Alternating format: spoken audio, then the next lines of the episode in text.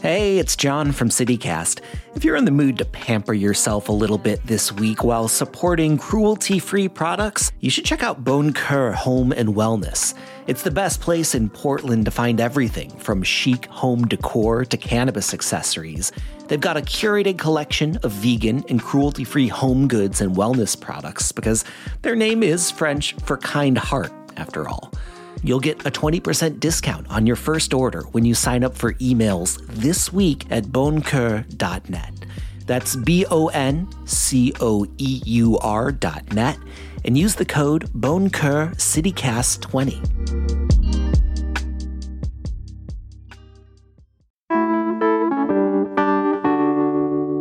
Did you know that one of the world's most photographed trees is actually here in Portland?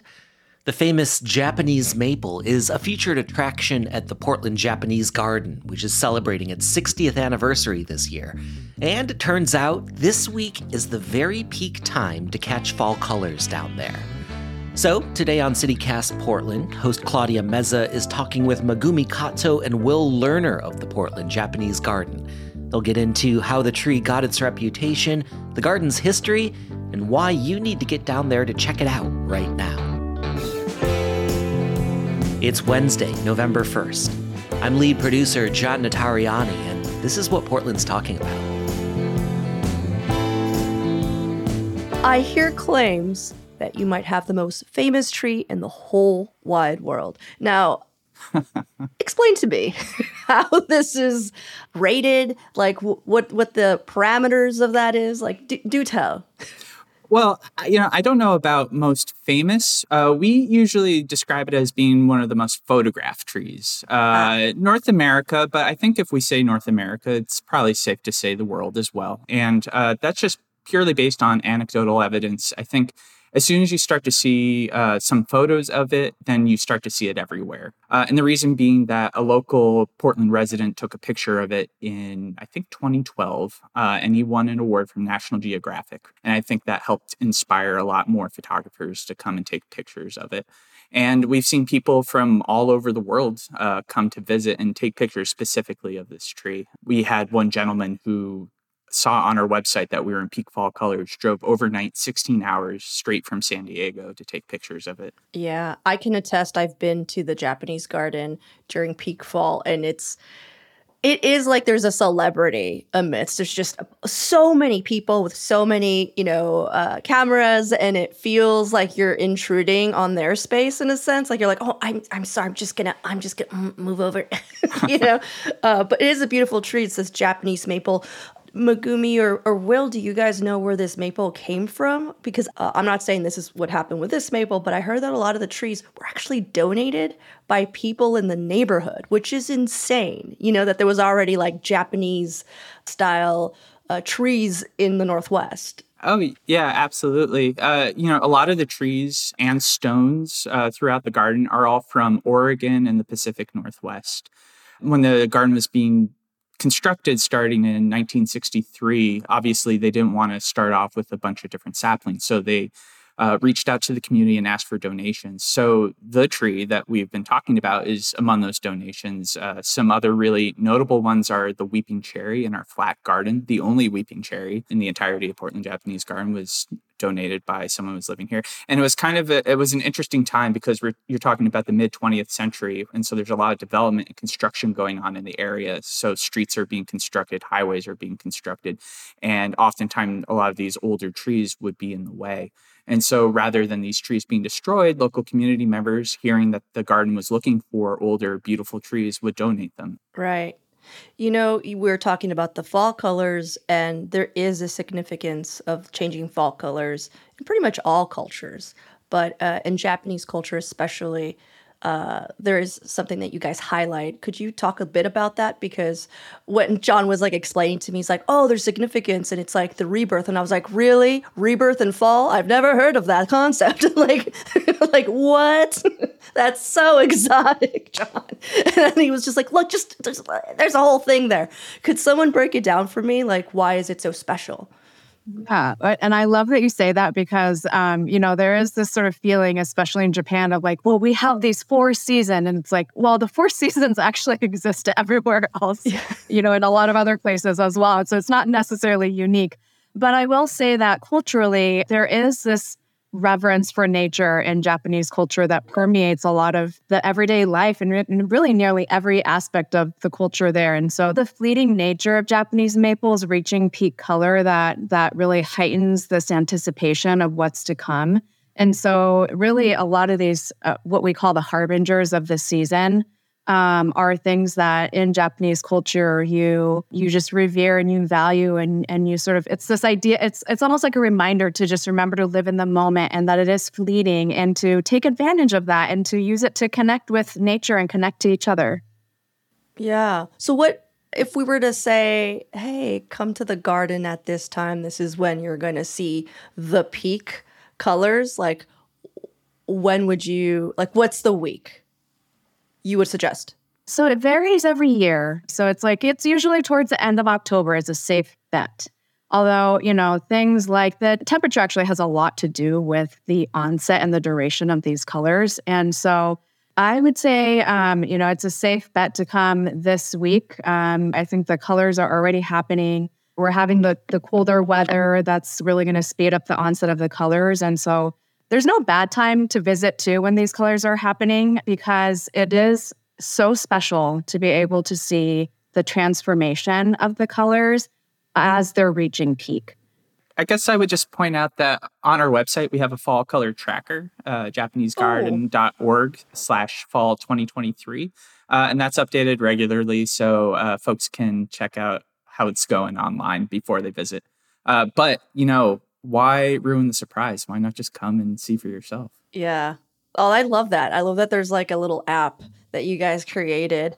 Um, I learned that Japanese gardens are just are known for being green, if that makes sense. Because I think American gardens were known for just like these bombastic colors and flowers. And so the fall is when Japanese gardens kind of shine. Like that's when they're just like, you know, doing their thing. So that it makes it even extra special because it's like the whole garden was essentially created for this peak season. You know, if you're looking at if you're thinking about colors, you know? Am I did I make that and, up? No, and you you absolutely did your homework and great job and thank you because that is true. Um, typically, uh, Japanese gardens are not meant to be ornate. Oftentimes, we have visitors coming in and er, asking the very earnest question of like, "Well, why aren't the plants labeled?" or "Why don't I see more flowers?" Um, and it's a great point for us to be able to speak about the intention of Japanese gardens and how they are different from you know, maybe a more Western or botanical garden, and that it's not meant to be um, a collection of plants. It's more of, you know, it's more of like a, a symphony. And a lot of it is around green and highlighting, especially in our garden too, things like moss and um, the different textures um, and tone of green. It's it's meant to be much more austere. Um, but yes, it's it's true. In fall, it is exceptional the backdrop of the evergreens being so deep and green and then it really sets off the the vibrant colors of the red and the and the gold and the yellow. Uh, it makes them pop even more so it's a very special scene to be able to see in the fall and, and it is very fleeting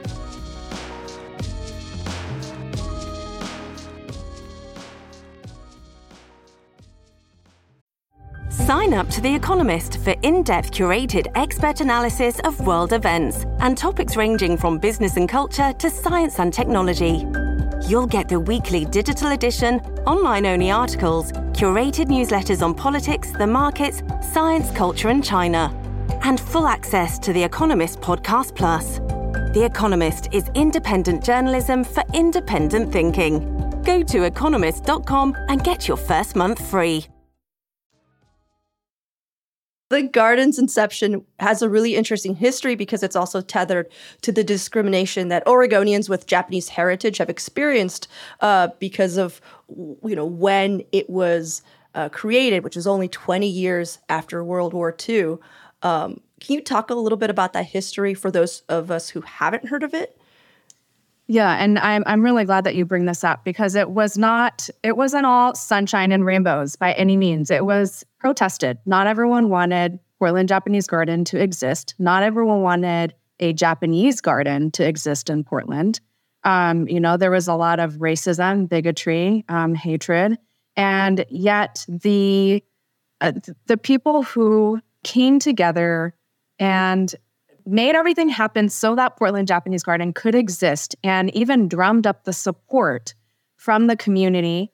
They had the foresight and the big heart at the time to understand that things needed to start somewhere in order for reparations and healing to happen. Um, and it wasn't easy. You know, we had our first garden director um, who helped to create Portland Japanese Garden through the vision of our garden designer. He, he basically lived on site and like on um, a was- trailer, right? Like I heard he about lived that. on a yeah. trailer, yes. And he um, he was assaulted, and maybe it was because of the time that they were able to still um, come back from being assaulted and come back from protests, and to have that gumption and the and the courage, and also the in, that sort of internal fire to continue on and forge forward to create something that look at it now it's just such a it's we're so honored to be considered such a gem of the community and to be able to exist as a resource for Oregonians. Not long after uh, Japan opened borders at the end of the 19th century, we saw that there were like articles in the Oregonian in like 1892 about designing Japanese gardens. So there was always this like fascination with like, oh, look at this beautiful culture, but then there's just like this sad, just s- stupid, empty racism. Um, but I also really do love that cultural exchange because I don't know if you've uh, gone to Travel Portland, but they have an entire Travel Portland sign that is just for Japanese tourists. Like they don't have that for just like French tourists or for just, you know, Italian tourists. It's Japan. It's like there's like this real like cultural Yeah. exchange that's happening between Portland and Japan and I think that's beautiful. I know what exactly you're talking about, and I've seen it described as this um, like an ongoing love affair between Portland and Japan too, because there is such a strong connection of Japanese culture and Japanese businesses, either having their first store or only store or one of their North American outposts in Portland, Like a and ferry, That's yeah. what reason, yeah, yeah. Yeah. It, it is interesting though, because I also have heard that we have a totally comparable climate to the northern regions of Japan, uh, which is why our garden could be extra special. Absolutely. And even down to things like, uh, and I'm making it sound small and it's actually huge, but like Mount Hood and Mount Fuji having a lot of similarities as well. And that's one of the the cherished parts about the overlook in Portland Japanese Garden. We have a Mount Hood overlook. And it reminded our first garden designer of a scene in Japan. And he looked at Mount Hood from the location where we are in Washington Park and in the garden. And he looked out and was like, I got to make sure I borrow this scenery and recreate it as if someone is looking, you know, at a mountain in Japan, even though they're here in Portland. Yeah, that's so cool. Um, I also just want to uh, point out that my mom hates a lot of things, and she went to the Japanese garden, and that's all she talks about now. And yeah, and ah, it's, she's what and an she's from honor. LA. She just was like so. She, her mind was blown. She was like, it was so beautiful. I felt so peaceful in there, and I was like, oh my god, like you made my mom happy. Thanks, you guys. Uh, well, Portland Japanese Garden loves Claudia's mom, and we've always said that. oh, perfect. I'll let her know. That's the only opinion that matters to us. yeah. Well, before we wrap up, um, we didn't really talk about the koi uh, fish, and they're kind of a star on the, in their own right. Two questions. One, can you can they hear you coming when you're gonna feed them? Like, do, I heard like somebody was like, "Oh, I hear they like they know when they're gonna get fed," and they all just like. And we were trying to figure out if it was the food or the footsteps. Like, like what is it? Like, are they trained? Uh, they have an Outlook calendar, and so they just refer to that. Uh, no, our koi caretaker will come and actually uh, carries uh, kind of a pole and we'll uh, hit the zigzag bridge, which is the name of the bridge uh, where the near where the koi are, and they they do respond to that sound. Um, so uh, yeah, so they, That's they do so hear or they at least feel the vibrations, I suppose. Oh, and is it true that uh, towards the end of uh, the spectacular fall season, they're the ones that at night come out and prune the bonsai? Claudia, I don't know who told you that. Um, clearly, we have a leak. Okay. We're not going to confirm nor deny this Oh, okay. use of proprietary information. Okay. All right. Well, I guess we'll just wrap it up here because I don't want to get you guys in trouble. well, thanks so much for for coming on and, and telling us a bit about the history of the of the garden. Thank you. Of course, thank you. Thank you so much for having us. Do you have any other questions that you wanted to like go through or any You know, I actually did ha- this is a random question that I have. So, I went there once with like a friend who didn't understand the like rock garden, like you know how you have the rake and stuff. And so they just walked up and started doing it and we're just like, "What are you doing? That's not for you." And and I was just like, "That's true, right? Like that's like that's somebody else's job, right? We're not supposed to mess with that." Right. Correct. You're both Yeah. nodding very enthusiastically, so I understand now that what we did was bad. Okay, good. She didn't do a, a curse word or anything. She just thought that it was like, you know, like a interactive thing. And I was just like, I don't think we're supposed to go on there. We uh, we love it in spirit, not necessarily practice. Okay, okay, cool. So good to know. I was like, wait, did I get that wrong? Should we be doing that? Okay, no. In her defense, the rake was like right there, just like waiting for someone to pick it up hmm. and go in there and, you know, do their thing. I love that she went there though. You know, she just rolled up her sleeves and was like, I got this. I, I'm I'm gonna gonna I'm gonna help.